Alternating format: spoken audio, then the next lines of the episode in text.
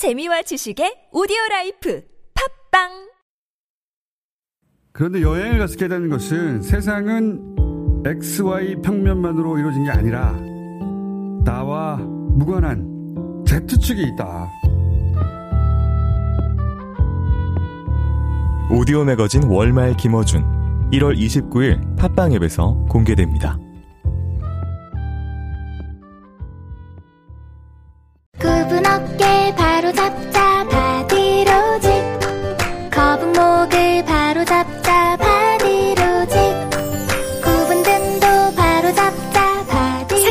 바로잡는 바디로직 탱크탑 뻐근한 거북목, 구부정한 어깨와 등을 바디로직 탱크탑으로 쭉쭉 펴주세요.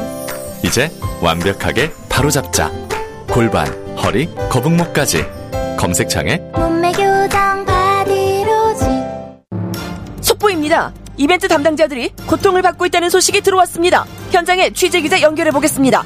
현장에 나와 있는 김 기자입니다. 직원들은 연말 이벤트 경품을 수백 건이나 처리해야 하므로 야근이 지속되는 최악의 상황입니다. 해결책은 없나요? 다행히 해결책을 찾았습니다.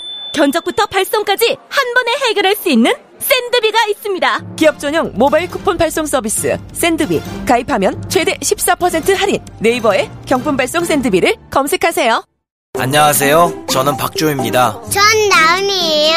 아빠 우리 놀러 가자. 우리 하이원 갈까?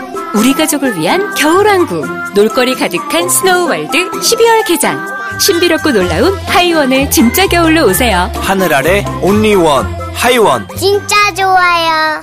누가 이르기로 으쌰!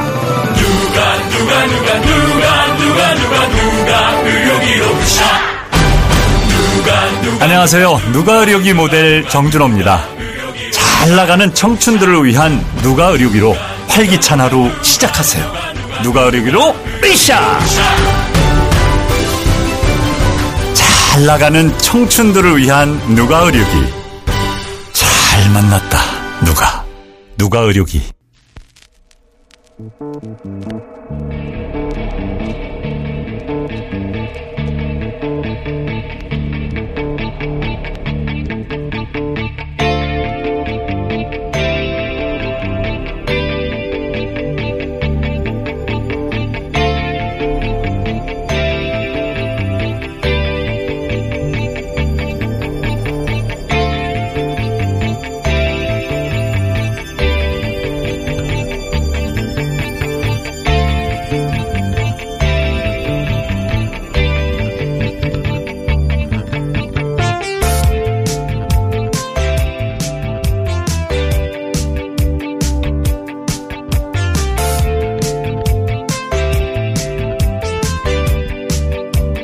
안녕하세요. 김호준입니다.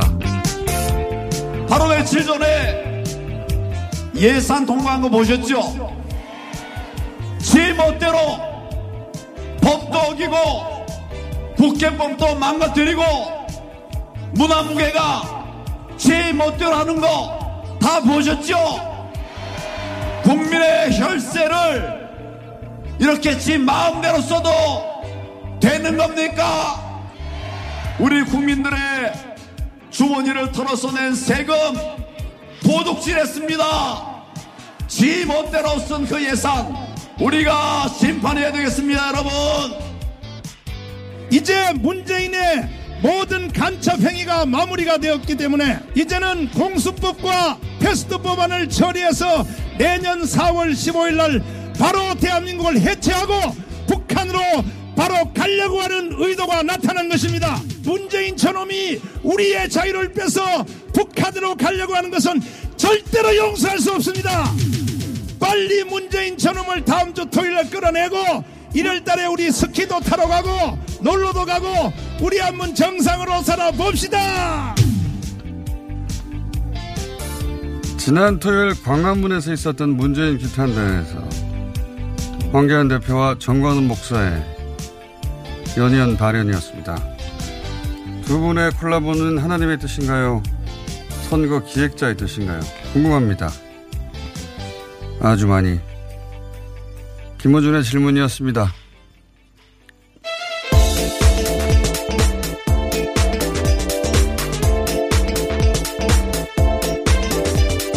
TBS의 류밀입니다. 네.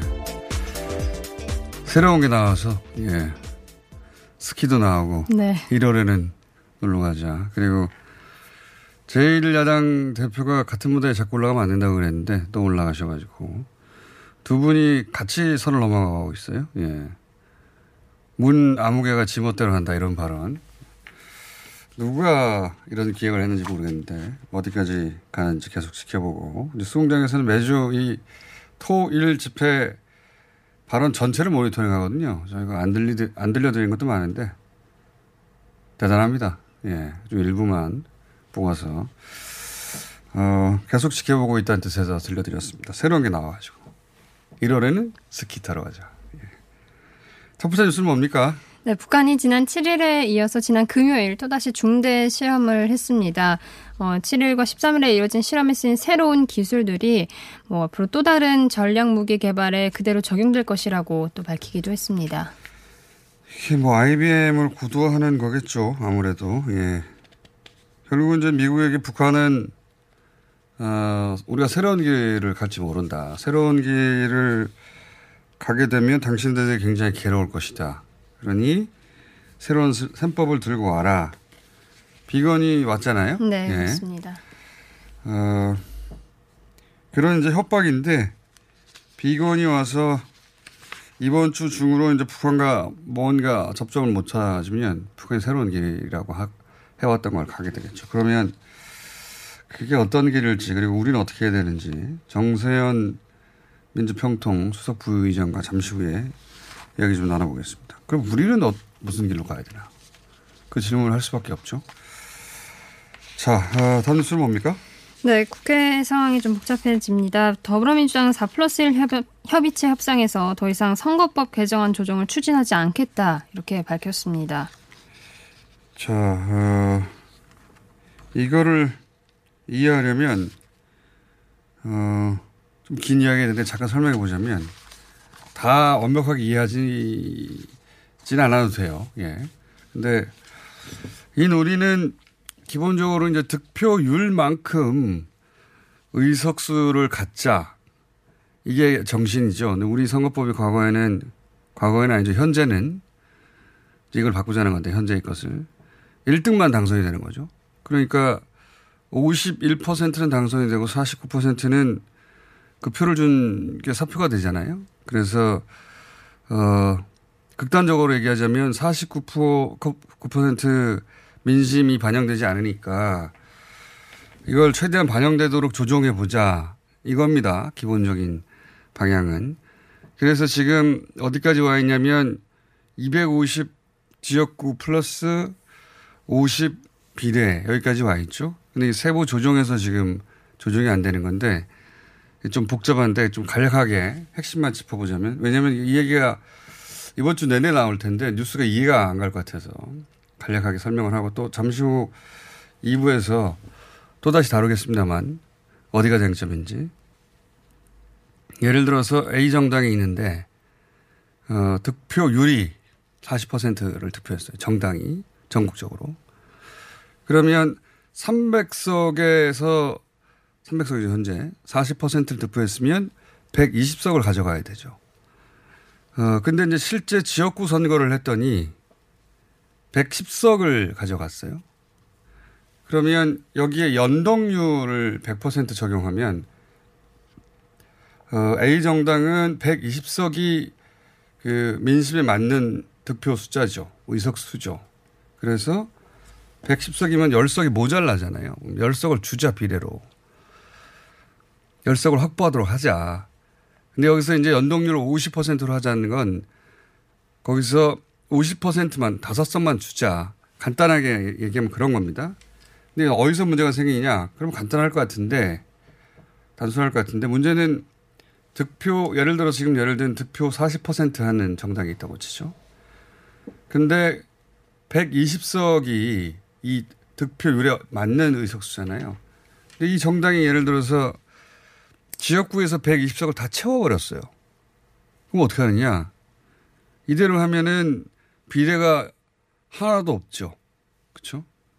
그러니까 1위 득표 후보를 많이 가진 정당일수록 비례 숫자가 줄어드는 거예요.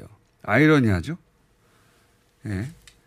어, 그러니까 이 경우는 A 정당 비례에다가 지역구에 한 표, 비례에 한 표잖아요.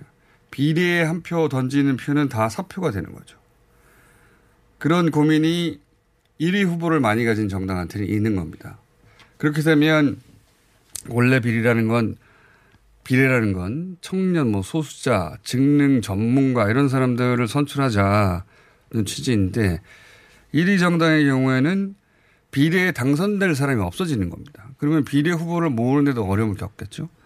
실제 그런 고민이 나오는 것이고 그러다가 어디까지 얘기가 나오냐면 그런 비례 정당이 생길 수도 있다.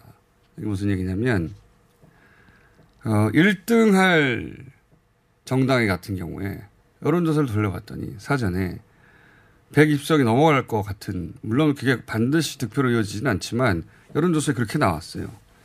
그러면 A-1 정당이 만들어지는 거예요. 그래서 지역은 A로 하고 비례는 A-1로 달라라고 하는 비례 정당이 급조될 수도 있는 거 아니냐. 그게 저는 불가능한 얘기는 아니라고 봅니다. 비례표만 달라는 거죠, 우리는. 그렇게 해도 꽤 많은 의석을 얻을 수 있으니까 비례로. 어, 이거는 지금 이제 민주당 혹은 자유한국당도 어, 상황에 따라서는 가능할 수도 있는 전략입니다. 지역은 한국당, 비례는 한국당 다시 이렇게 달라. 어, 이, 이게 좀 이상한 선거 제도죠. 예.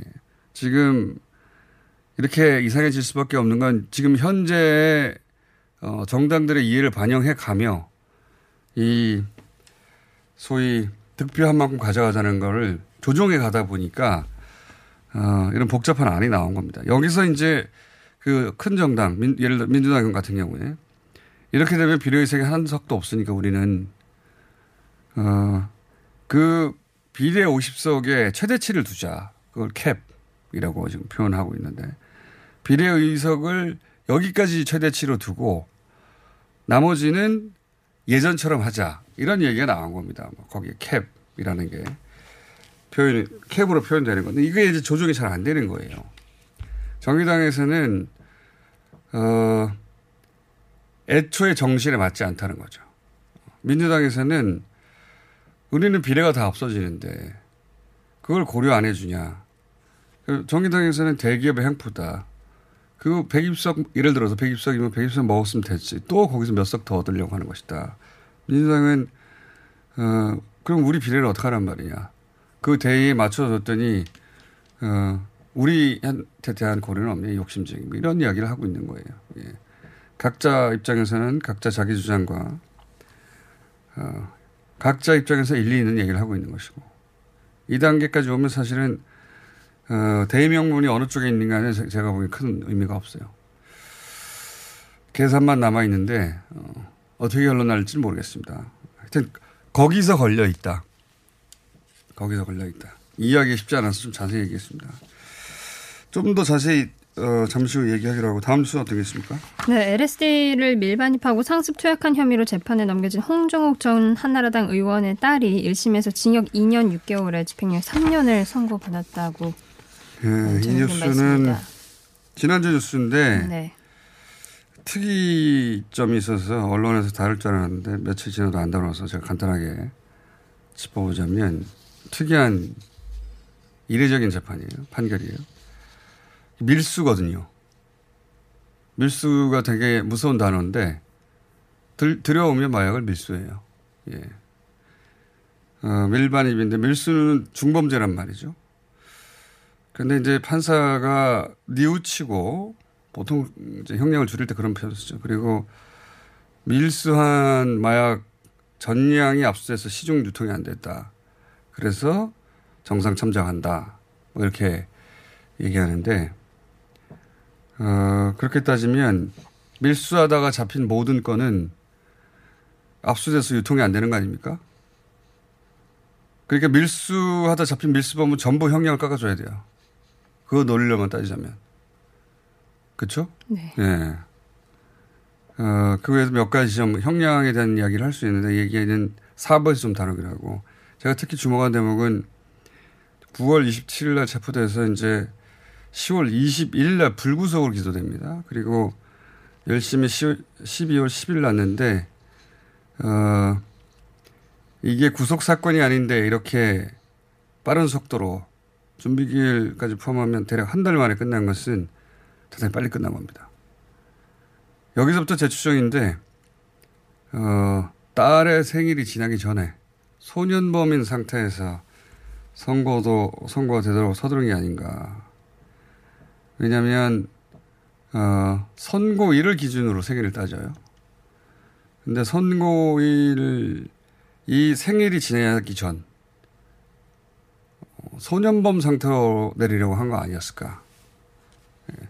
그러면 생일이 12월 어, 선고일인 12월 10일 이전 그러니까 10일 11일부터 말일까지 12월 30일 사이에 있지 않을까 생일이. 그렇지 않고서야 어, 이렇게 빨리 소년범인 상태로 그러니까 판결을 내리려고 선고를 내리려고 한 거죠.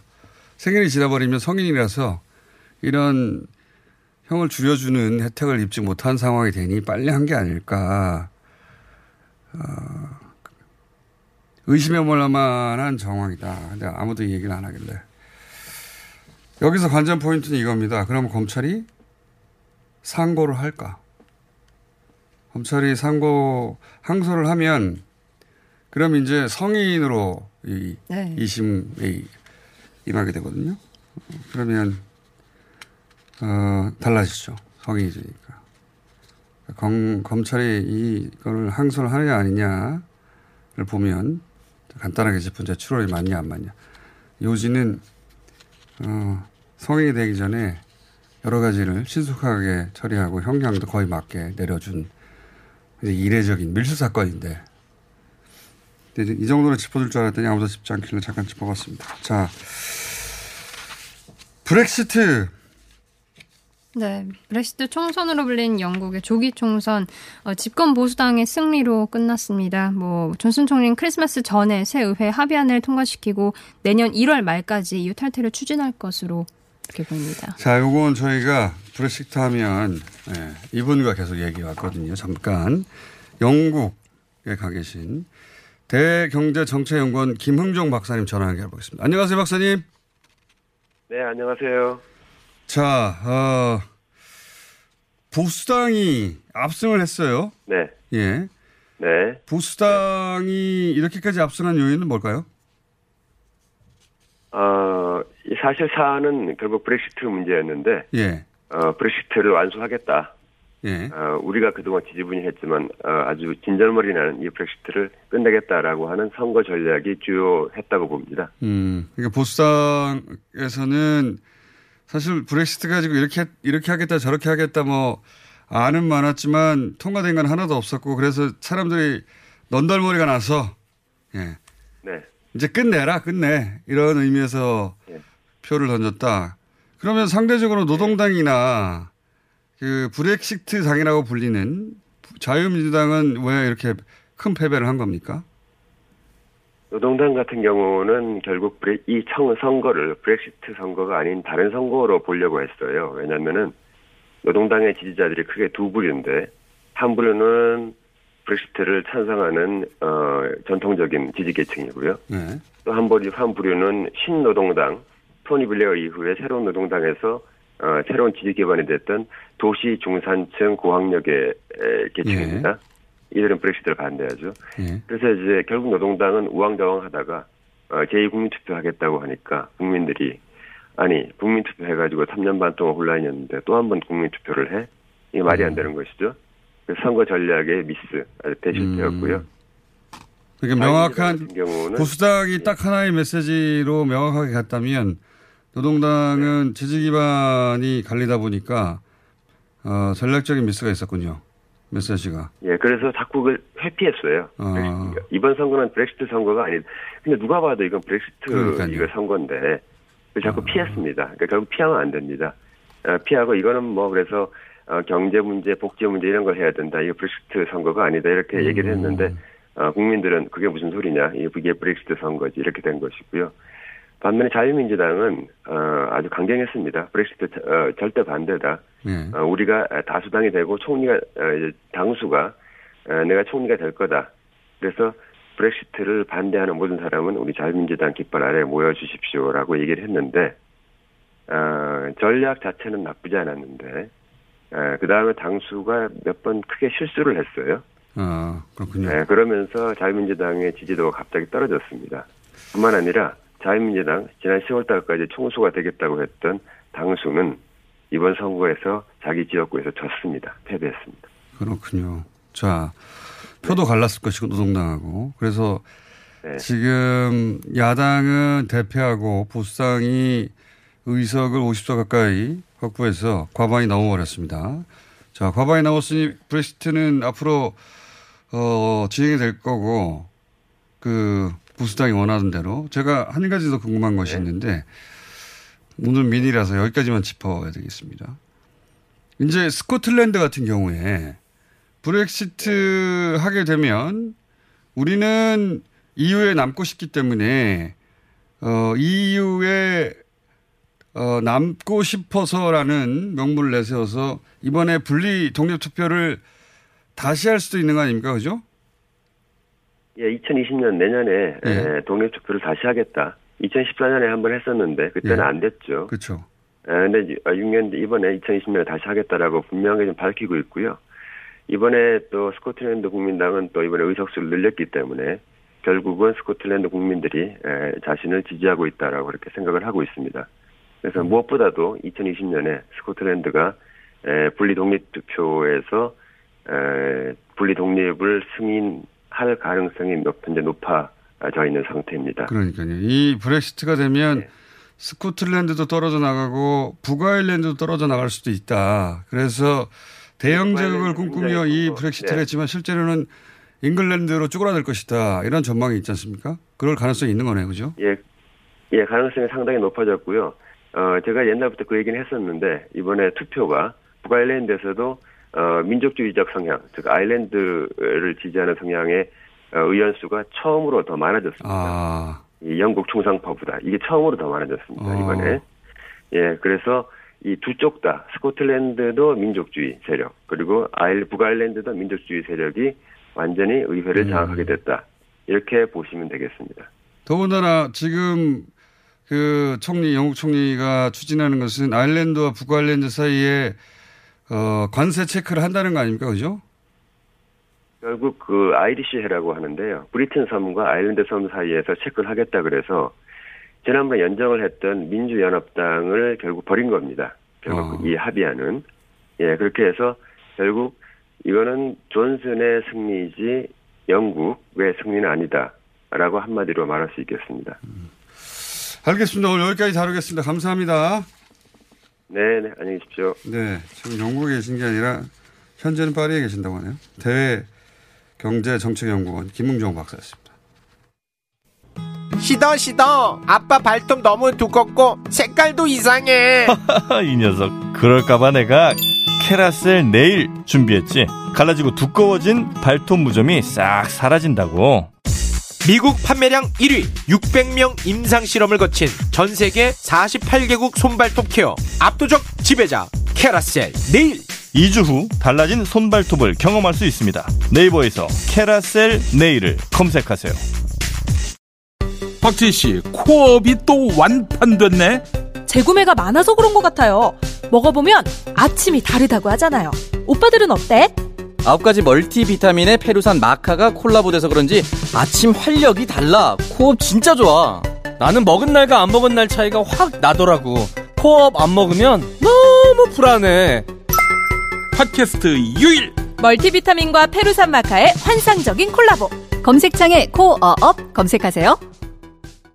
긁지 말고 뿌리세요 글루타셀 아직도 무작정 긁고 계신가요? 지금도 밤마다 긁어대는 아이 때문에 고민이신가요? 미친 듯이 가려울 때는 긁지 말고 글루타셀을 뿌려보세요. 약국이나 검색창에서 리얼한 후기를 확인해 보시고 많은 사용자들이 인정한 특허받은 글루타셀 스프레이로 긁지 않는 편안한 밤을 보내세요. 긁지 말고 뿌리세요 글루타셀 서울에선 난방 부문이 미세먼지를 가장 많이 배출한다는 사실 알고 계신가요? 서울시에서는 가정용 일반 보일러를 친환경 콘덴싱 보일러로 교체 시 20만 원을 지원합니다. 미세먼지는 줄이고 에너지 효율은 높이고 연 13만 원의 난방비 절약까지 일석삼조. 가정용 일반 보일러를 친환경 콘덴싱 보일러로 교체하세요. 자세한 사항은 120 다산 콜센터로 문의하세요. 이 캠페인은 서울특별시와 함께합니다.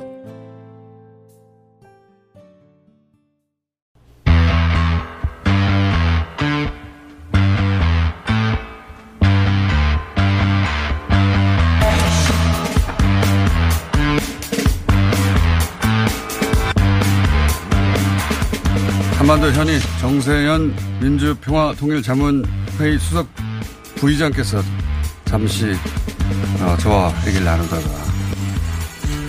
오프닝 때 얘기, 목소리가 나갔네요. 인사하기도 전에. 안녕하십니까. 예, 안녕하십니까. 예.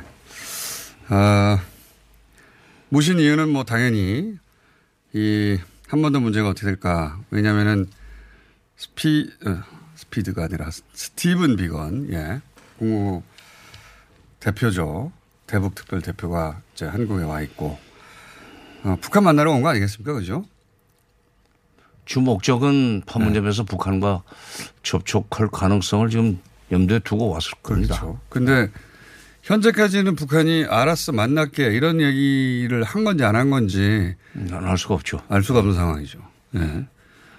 그 네, 온다면 북한에서 누가 오는 게 급이 맞는 겁니까? 최선이 글쎄 부장관으로 완전히 발령이 났으면은 최선이 제일 보, 보상이 네. 오는 게 격에 맞기는 한데 아직은 미국에서 정식 부장관으로 임명이 되지 않았기 때문에 네.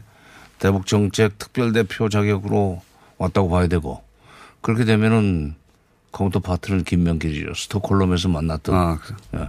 그렇군요. 지금은 그러니까 북한을 만나고 가느냐 못 만나고 가느냐로 크게 갈릴 거 아니겠습니까? 그죠? 그렇죠. 네. 네. 근데 지금 그, 그 사람이 오늘 일정을 보니까 뭐, 어, 우리 외교부의 한반도 평화교섭 본부장 이도훈 네. 본부장 만나랴. 저세영 1차관 예방하랴. 또 청와대 11시인지 청와대 들어가서 문 네. 대통령 만나랴. 오전에는 어, 일정이 굉장히 많더군요. 근데 오후에 어떻게 할지 북쪽에서 갑자기 연락이 와서 오후에 보자 하면은 어, 그게 제일 좋은 시나리오예요, 사실은. 왜냐면은 미국의 쪽에서 뉴욕 채널을 통해서 셈법을 바꿀 수 있, 있고 그다음에 트럼프 대통령의 뭐 특별 메시지가 있으니까 일단 판문점에서 만나자 하는 얘기를 했다면은 최명길이, 아, 저, 김명길이든 최선이든 내려온다고 봐야 되는데 글쎄 그게 어떻게 될지 지금. 그 메시지를. 듣고 아, 그 정도면 새로운 셈법이 아니니까 우리 내려갈 수 없어 뭐 이럴 수도 있는 거 아닙니까? 네, 그죠? 근데 새로운 셈법을 내놓기가 미국도 지금 현재로서는 어려울 거예요. 왜냐하면 대선 직전인데 북한이 너무 세게 지금 예. 어, 행동을 했단 말이에요. 7일 날 어, 일- 엔진 시험, 하고, 1단계 예. 엔진 시험을 하고 금요일 날 ICBM을 쏠 수 있는 이제 그 엔진 발동기라고 그러죠. 북쪽에서는 엔진 시, 실험을 해서 성공했다고 그러고 그 다음에 6일 만에 다시 또 예. 2단계 그 시, 엔진 시- 실험을. 2단 2단 2단 엔진 시험을 한 것 같아요.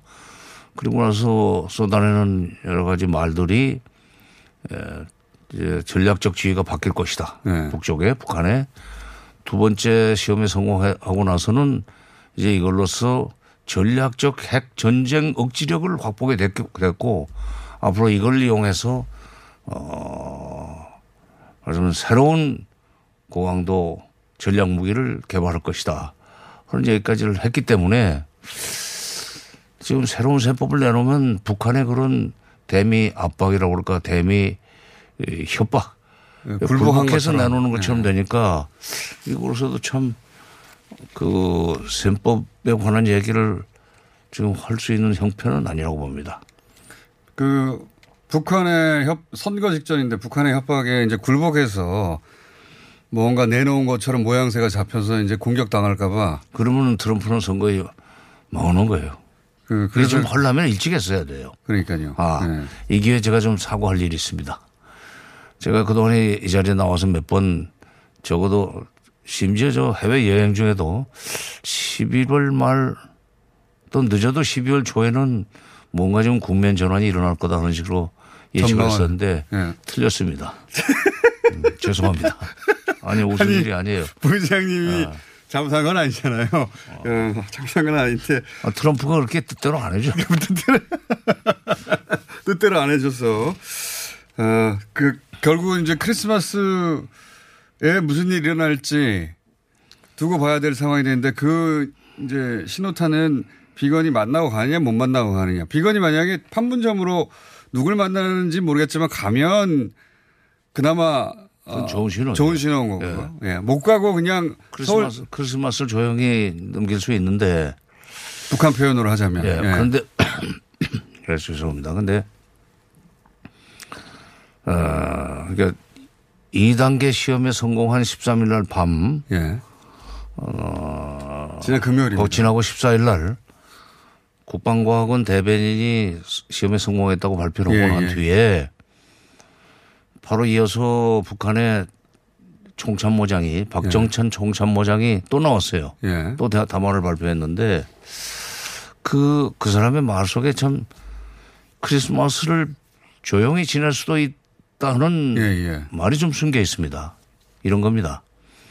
미국을 비롯한 적대 세력들이 우리를 그러니까 북한을 상대로 해서 그 언행을 삼가하지 않으면 예. 연말을 조용히 보낼 수 없을 것이다. 그 말을 뒤집으면 미국을 비롯한 몇 나라, 뭐 미국, 예. 뭐 트럼프 대통령이나 어, 뭐 아베 정도죠. 북한을 상대로 해서 거친 말을 쏟아내지 않으면은 우리가 어, ICBM 같은 거 안 쏠 수도 있다는 얘기거든요. 연말- 크리스마스를 조용히 지나갈 수도 있다는 얘기죠. 보내, 예, 크리스마스를 조용히 지날 수 있게 해주겠다는 얘기고 그 말 속에는 또- 또 이런 말도 했어요. 아직 우리 최고領導자 동지 그러니까 김정은 위원장이죠. 네. 그래서 아무 말씀이 없으시다. 네. 그러니까 트럼프도 아무 소리 하지 마라 그런 얘기예요. 그리고 아직도 협상의 여지를 열려 있다. 거죠. 뭐 그리고 이 정도인 것 같은데, 그죠? 그들로서도 지금 크리스마스 전후에서 어, 당 전원회의를 소집을 해놓고 거기서 그 그야말로 막가는 그런 결정을 하기가 참 어려울 겁니다. 만약에 이제 아까도 말씀했듯이 트럼프 대통령이 선거도 앞두고 있는데 대선 음. 본인한테는 그 선거보다 중요한 게 아무것도 없죠. 예. 근데 그 선거를 앞두고 있는데 북한이 이러는 세게 나오는데 뭔가 어, 새로운 셈법을 들고 나오기에는 자기가 진 것 같아서 못한다고 치면 어, 북한도 미국도 대결 국면으로 가는 걸 원치는 않지만 갈 수밖에 없는 상황이 되어서 북한이 우리는 새로운 길을 간다고 이제 선언해 버린다면 양쪽 모두 원치 않고 우리도 원치 않지만 그렇게 갈 수도 있는 거 아니겠습니까? 그죠? 예. 그러니까 지금 내년 1월 1일 신년사에서 새로운 길을 선언하느냐. 예. 아니느냐. 새로운 서- 길을 갈 수 있다는 것을 상당히 강하게 에, 시사하면서 예. 그, 그 이후에 미국의 태도, 특히 한미의 태도가 어떻게 전개되느냐에 따라서 새로운 길을 뭐 봄에 갈 수도 있죠. 그러니까 3월 달에 그 한미 연합 훈련이 다시 시작이 되면 예. 그러면 북한 가만 안 있을 겁니다. 그러면 북한이 왜냐하면 1월 1일 날 신년사를 해야 되니까 올해 1월 1일 날 새로운 길에 대한 언급을 했는데 올해 말까지 시한이라고 선언했는데 그게 특별한 거 없이 지나가 버리면 내년 1월 1일에 뭔가 선언하게 또 해야 되지 않습니까? 선언을 해야죠. 그러나 네. 이제 어, 이번 연말에 열리게 된 대체로 23, 4, 5일경에 열리게 되어 있는 어, 당 7기 5차 천원 회의에서 경제 정책 관련된 뭐 결정을 좀 해야 될 거예요. 왜냐하면 2016년 5월 달에 열렸던 7차 상대에서 결정한 2020년까지의 그 국가 경제 발전 5개년 전략 예. 이거를 지금 2020년에 끝낼 수 없게 됐으니까 몇 년 연장하겠다는 얘기를 하지 않을까 하는 예, 예. 생각이 들고 두 번째는 당 7기 3차 전원회의라는 걸 열고 4.27 정상회담에 나왔습니다. 예. 일주일 전에 열고 이게 작년 작년 4월 20일 날 어, 이제 핵 경제 병진 노선에서 핵은 더 이상 됐고, 개발하지 네. 않고 어, 경제 발전에 총력을 집중하겠다는 결정을 했는데 그걸 할 수 없게 됐다. 그러니까 네. 어, 2018년 4월 20일 날 열렸었던 당 7기 3차 전원회의의 결정을 번복하고 네. 이제 다시 에, 핵실험도 하고 또는 핵무기 개발도 하고 어, ICBM 등 또 인공위성이라고 또 둘러댈 수도 있지만 그런 전략 무기를 앞으로 양산하고 또 필요하면은 시험 발사할 수 있다는 예, 결정을 당 7기 5차 천원에서 해놓고 그 전제 하에서 새로운 길을 갈 수 있다는 것을 강하게 이제 신년사에서 강하게 예고하면서 그 아마 한, 한두 달 정도는 미국의 태도 변화를 어, 기다릴 수도 있다고 나 저는 봅니다. 왜냐하면 언행을 삼가하면은 연말을 조용히 보낼 수 있게 해주겠다는 얘기를 했단 말이죠. 네. 미국 정치 일정이 있으니까요. 음.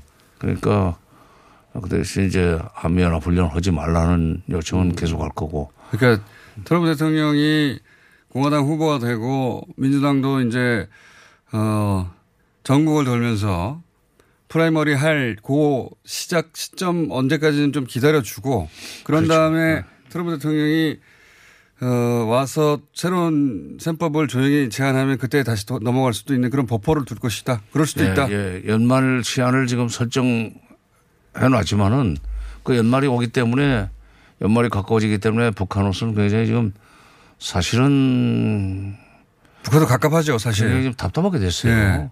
행동을 안 할 수도 없고 할 수도 없고. 미국도 갑갑하겠지만. 예. 그래서 우리도 그런 갑갑합니다. 얘기를 한 것 같아요.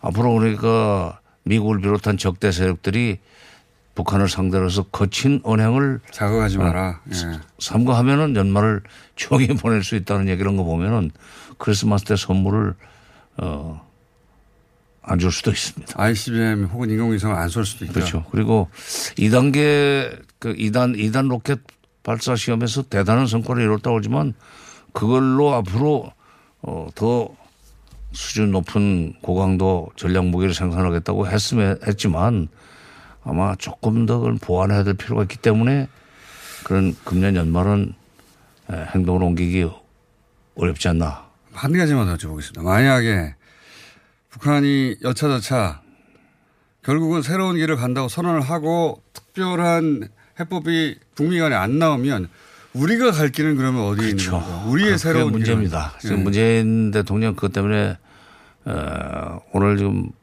음, 비건 대표를 만나서 무슨 얘기 해야 될지 이 시간에 이제 고민이 많을 텐데 지금 임기 절반까지는 북미 관계를 잘 풀면 될 거라고 생각하고 여기까지 왔는데. 그렇죠. 네. 임기 절반 반환점은 넘었고 근데 비건이 북한, 북한으로부터 사인이 없으면은 비건으로서는 할수 뭐 대통령이나 또는 우리 외교부 차관 또는 평화교섭본부장한테 할 얘기는 뻔해요. 만약 북한이 새로운 길을 가게 되는 경우에는 절대로 한국이 대우 이탈해서 안 된다. 네. 일본 가서도 그 얘기 할 겁니다. 그러니까 한미일 에, 공조를 긴밀히 하자는 얘기밖에 할 것이 없는데 그럴 경우에 우리가 그 길을 계속 따라갈 것인지 그거는 좀 고민해 봐야 돼요. 왜냐하면 우리가 지금 2032년 그 올림픽을 서울 평양 공동 올림픽으로 개최하려고 어, 이미 스- 대통령이 선언을 해놨고 또 그런 움직 저 그 유치 운동을 벌릴 준비를 하고 있지 않습니까? 서울시 체육회 또 통일부 정부가 다 움직이고 있는데 서울 평양 공동 올림픽을 32년에 개최하려면은 근데 결정이 그게 2021년쯤 날 수도 있다는 거예요. 땡겨서 11년 전에. 그러면 내년 내후년인데 내년쯤에는 서울 평양 올, 올- 그 올림픽을 공동으로 개최할 수 있도록 인프라를 깔아야 됩니다. 그 중에 제일 중요한 것이 서울 평양 간의 교통 문제예요. 그러니까 KTX를 평양까지 최소한도 연결해야 되는 문제가 그러니까 있습니다. 미국과 함께 계속 가다가 우리도 새로운 길을 갈 수도 있다. 가야만 돼요. 평양 저 평양 저 32년 올림픽을 공동으로 개최하려면 장관님 오늘은 여기까지 해야 될 것 같고요. 그 새로 왜냐하면 그 새로운 길에 대한 이야기는 한참 길어질 것 같아가지고 우리가 이제 새로운 셈법을 얘기하고 북한은 새로운 길을 얘기하는데 그럼 우리 새로운 길은 뭐냐 그 얘기를 한번 해보죠 이번 주에 이번 주 어디 왜 해외 가십니까? 아, 연말 연시는 가족과 함께 이렇게 국내 계시니까 이번 주에 한 번더 모시고 우리의 새로운 길에 대한 이야기를 한번 해보죠. 그리고 이제 그 비건 대표의 그 방한이 끝나고 나면은 성과가 나면은 좋고 그러니까 북한과 만나면 제일 좋고 그다음에 못, 어, 못 만나고 그냥 허탕치고 일본 통해서 간 뒤에 미국 쪽에서 무슨 얘기가 나오겠죠. 네. 거기에 대해서 북한의 반응이 또 나올 겁니다. 그걸 보고 얘기합시다. 그 전에 모시고 또 얘기할 걸로 하고 싶은데. 예. 오늘 일단 여기까지 하고요. 우리의 새로운 길은 그러면 어떤 길이냐 그 얘기를 다음 시간에 해보겠습니다. 정세현 민주평화통일 자문회의 수석 부의장이었습니다. 감사합니다. 예. 감사합니다. Thank you.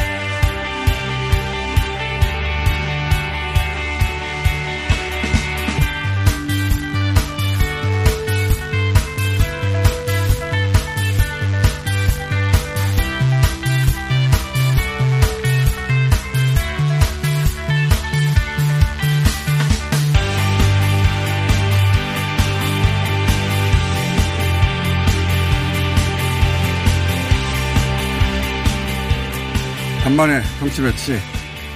박시영 대표, 배정천 연구소는 나왔습니다. 네, 반갑습니다. 안녕하십니까. 예. 시간이 별로 없어 10분밖에 없어요. 네. 바로 본론으로 들어가죠. 쟁점이 생겼습니다. 선거법 쟁점 투성이었는데 두 가지 쟁점이 생겼어요. 연동형 캡이라는 것과 캡. 네. 그다음에 석패율이라는 게.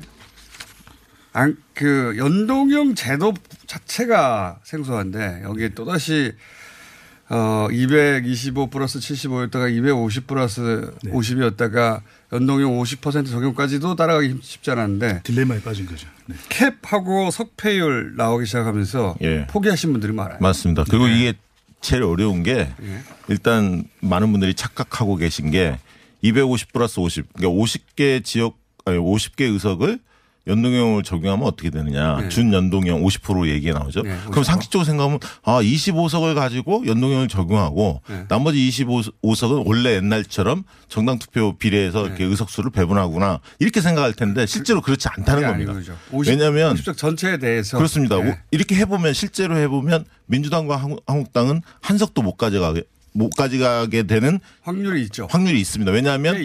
어, 정당 득표율보다도 지역구 의석수를 더 많이. 가져갔을 경우에는 제가 그래서 약간 예습을 했는데 네. 예를 들어서 40%를 득표한 정당이 있다. 그러면 300석이면 전체가 네, 120 석. 120석이어야 되는데 네. 120석보다 모자란 것을 비례로 채워준다는 건데 그렇습니다. 연동형이라는 게 제가 이거 간단히 설명드릴게요. 120석이 넘어가 버리면 어떡하냐. 비례가 한 척도 없지 않느냐. 그렇죠. 예. 이게 뭐냐면 연동형 딜레마예요. 왜냐하면 딜레마. 예. 축구 경우의 수를 8강까지 쫓아가다가 4강 때는 놓치거든요. 이게 더 이상 경우의 수가 예측이 안 돼요. 근데 무슨 말씀 예선전에서 이제 그렇게 되는데 이게 얘기지? 이게 지약 비강입니다.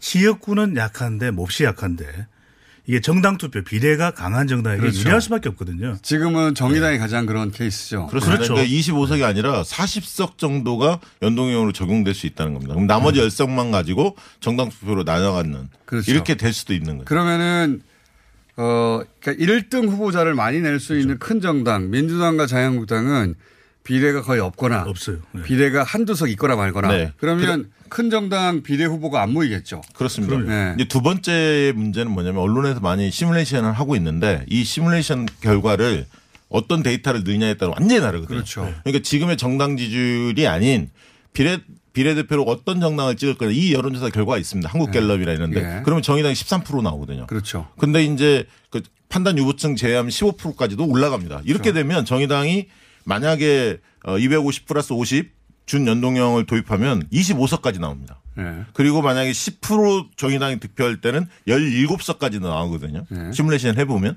만약에 민주당과 한국당이 거의 제로다 이렇게 네. 기준을 잡았을 때 그렇기 때문에 어느 데이터를 넣느냐 지금 정당 지지율은 6% 7%거든요. 그렇죠. 이 데이터를 넣을 거냐 실제로 국민들이 비례대표로 정의당을 찍어주고자 하는 국민들이 많습니다. 왜냐하면은 민주당 지지층 중에는 비례는 정의당 혹은 비례는 진보 정당 2층이 항상 존재해 왔거든요. 그게 한 20% 됩니다. 민주당 지지층 중에. 그러면 지금 정의당의 지지율 플러스 말씀하신 대로 6, 7% 이상 그렇습니다. 더해질. 테고 그러면 어 그래서 15% 가까이 도, 도달하면 비례의 절반 가까이 가져가고 나머지 정당들이 비례를 나눠 가져야 되는데 이건 또 부당하다고 생각하는 그렇습니다. 거죠. 이제 거기서부터 지금 출발하는 겁니다. 다른 지금 정당들이. 문제가. 예. 근데 이제 수치상으로도 그런데 이게 또이 이 딜레마가 왜 딜레마냐면 보통은 비례대표를 주로 인재 영입한 또 여성들 청년들 배치를 할 수가 있거든요. 예. 그렇죠. 그럼 이렇게 되면 더불어민주당은 여성들을 비례대표 1번 뭐 놓고 그렇게 하는데 없어지는 겁니다.